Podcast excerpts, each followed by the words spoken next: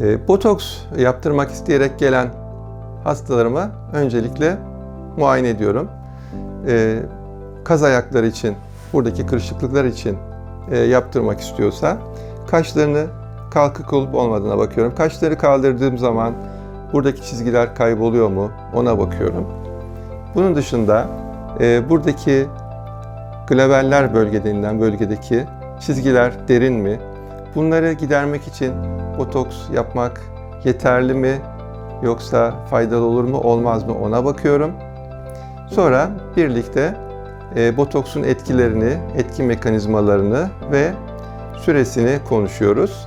En son e, eğer ortak bir kanıya vardıysak botoksumuzu yapıyoruz. Botoksa karar verdiğimiz zaman önce bir anestezik krem sürüyoruz.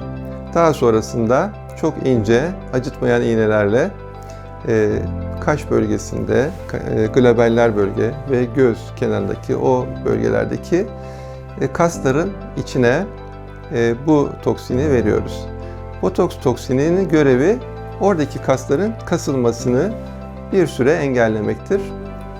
Eğer göz kaslarımız kasılamazsa yukarı çeken kaslar aktif olduğu için yukarıya kaldıracaktır. Erkek hastalarda göz kaş kenarlarını çok fazla kaldırmayı tercih etmiyoruz. E, Daha hafif kaldırmalarla yetiniyoruz. E, Kadın hastalarımızda daha önceden tecrübeliyse, daha önceden yani e, botoks yaptırdıysa, botoksun etkilerini bildiği için tam doz botoks yaparak kaşları kaldırabiliyoruz. Eğer daha önceden e, bir fikri yoksa ya da kaşların çok fazla kalkmasını e, ve belli olmasını istemiyorsa daha küçük dozlar yapabiliyoruz.